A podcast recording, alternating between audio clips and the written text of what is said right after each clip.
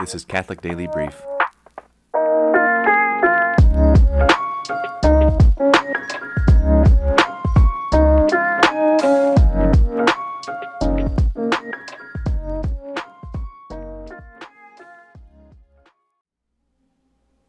Episode 20 Are Eucharistic Miracles Real?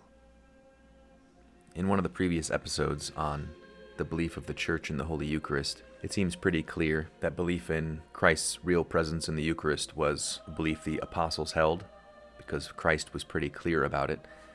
I'd like to begin just by reading from the Bread of Life discourse in the Gospel of John, chapter 6. I am the bread of life. Your fathers ate the manna in the wilderness, and they died. This is the bread which comes down from heaven, that a man may eat of it and not die. I am the living bread which came down from heaven. If anyone eats of this bread, he will live forever. And the bread which I give for the life of the world is my flesh. The Jews then disputed among themselves, saying, How can this man give us his flesh to eat?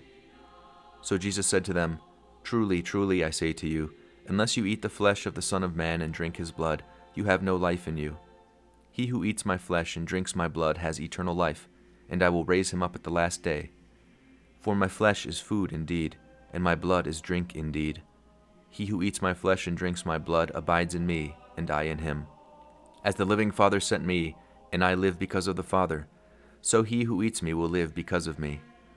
This is the bread which came down from heaven, not such as the fathers ate and died. He who eats this bread will live forever. This he said in the synagogue as he taught at Capernaum.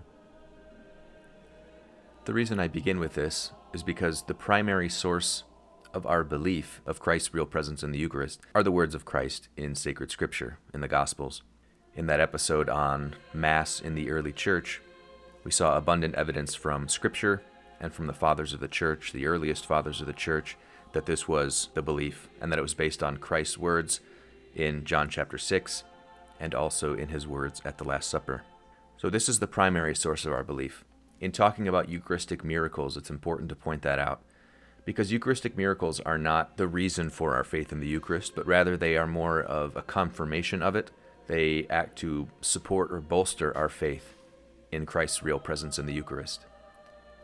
Even if no Eucharistic miracle had ever happened, we would still believe because the Word of God tells us that Christ is present there under the appearance of bread and wine.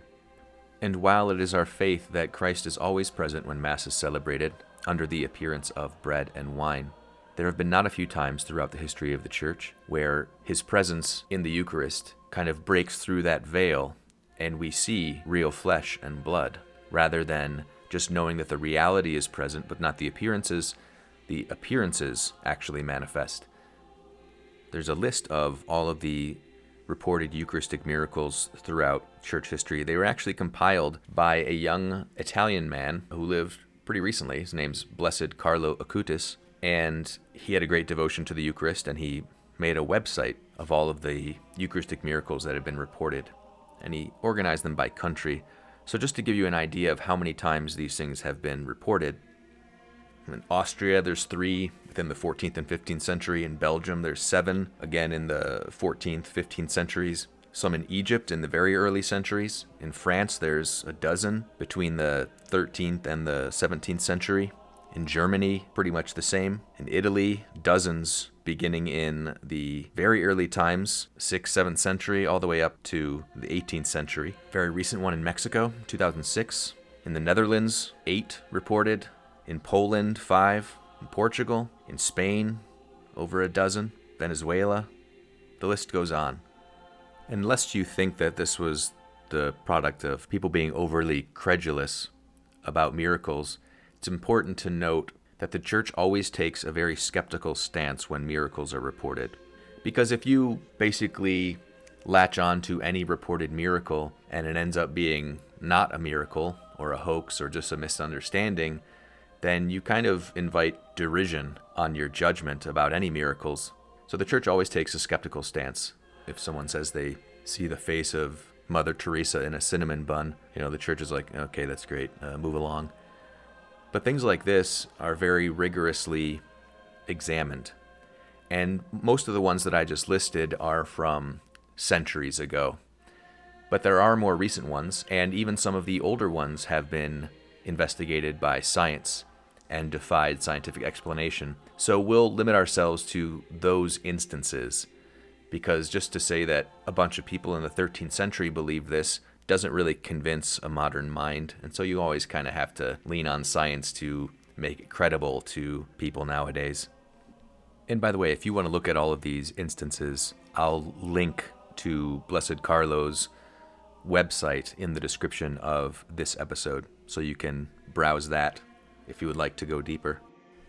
So, to take one of the earliest recorded Eucharistic miracles, the miracle of Lanciano in Italy, happened in the year 750. So, there was a priest celebrating Mass and he had doubt about Christ's presence in the Eucharist. And when he was saying the words of consecration, this is my body, this is my blood, the host and the contents of the chalice began to transform into actual physical flesh and blood, as it appeared to him at least. So this was an object of veneration after this happened for centuries.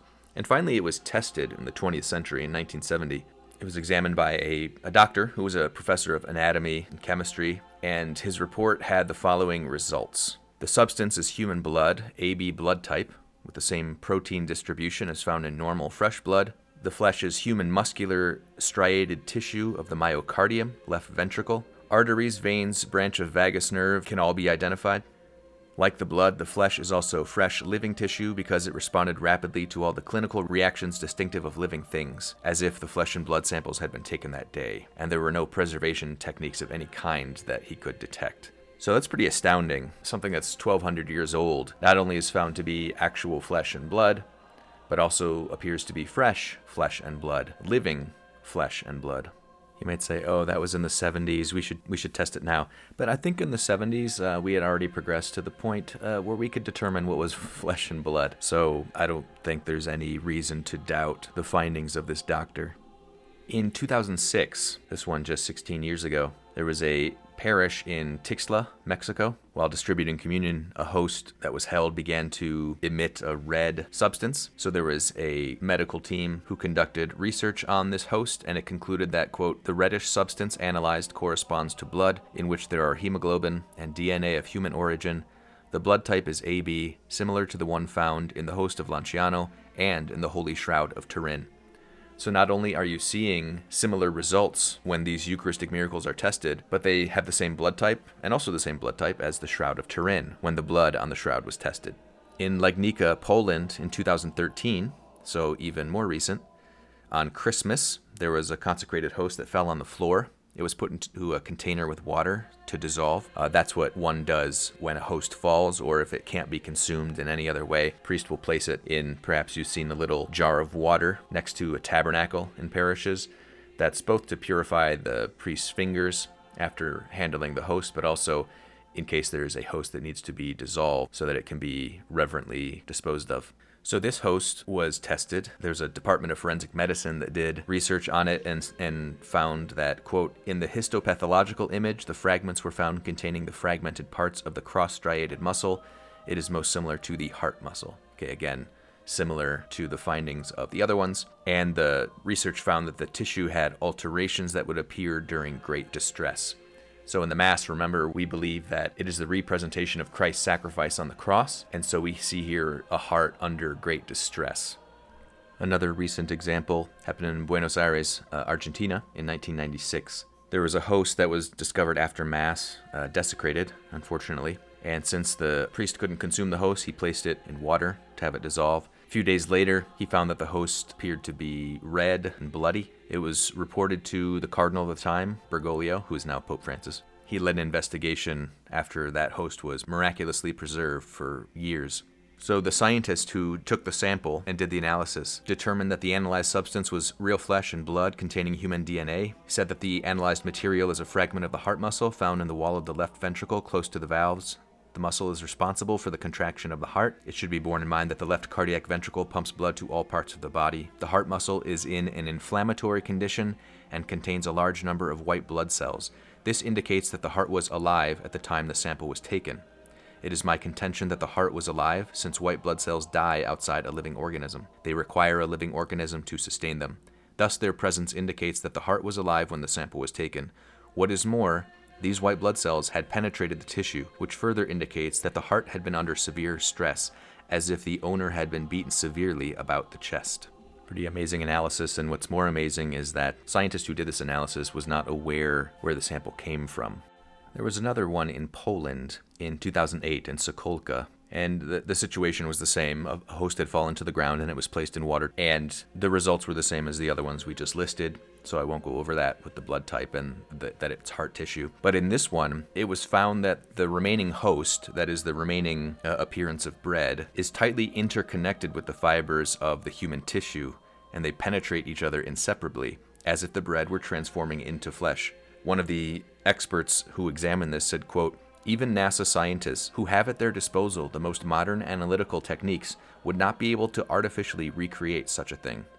None of the scientists or teams who did these analyses on the various Eucharistic miracles were able to give a scientific explanation as to how this would be possible. So perhaps these Eucharistic miracles are just God's way of humbling our, our hubris and our arrogance when it comes to science religious people, in particular Christians, are nowadays derided as being backwards, regressive, deniers of science, etc. And those are all false, of course, but perhaps in an effort to humble the proud, to bring down the mighty, so to speak, God has given us a little wink with these Eucharistic miracles, both to humble the proud and also to support our faith in the real presence of Christ in the Eucharist. I found that whenever there is even the slightest doubt of the real presence, Reflecting on these Eucharistic miracles is a great help to stop that doubt. So science seems to confirm what we, because of Christ's words, had already believed, namely that even though we can't see the reality of Christ's body and blood in the Eucharist, it really is present there. These Eucharistic miracles just pull back the veil of the appearance of bread and wine and show us what really is the reality of Christ's body and blood that we consume in Holy Communion at Mass. So, this is a, a, fruitful subject of reflection when we go to Mass that we really are being united with Christ. We really are taking Him into ourselves, into our souls and our bodies. And the more we are disposed and open to His grace, the more we are transformed into Him. So, are Eucharistic miracles real? They seem to be. Science seems to say they are, and we shouldn't be surprised because that's what Christ taught us was the reality that he really is the bread that came down from heaven. And so with science showing the the authenticity of these few miracles that we went into in this episode, it's reasonable to believe that many of the other ones, if not all of the other ones that are listed as Eucharistic miracles, also were interventions of God to support our faith, to encourage our faith. So please do look at the website put together by Blessed Carlo Acutis. That'll be in the description of this episode. Also, along these same lines, remember that tomorrow's member episode will be about the elements of the Mass that are present in the book of Revelation. So please become a member at patreon.com slash Catholic Daily Brief to have access to that episode and also access to commentary by the Fathers of the Church on the Sunday and daily Gospels and audio of various spiritual works. I also put a number of resources mentioned in these podcasts on my Patreon as well. Thank you for listening to Catholic Daily Brief. Please follow on Apple Podcasts or Spotify and give a five star rating. God bless.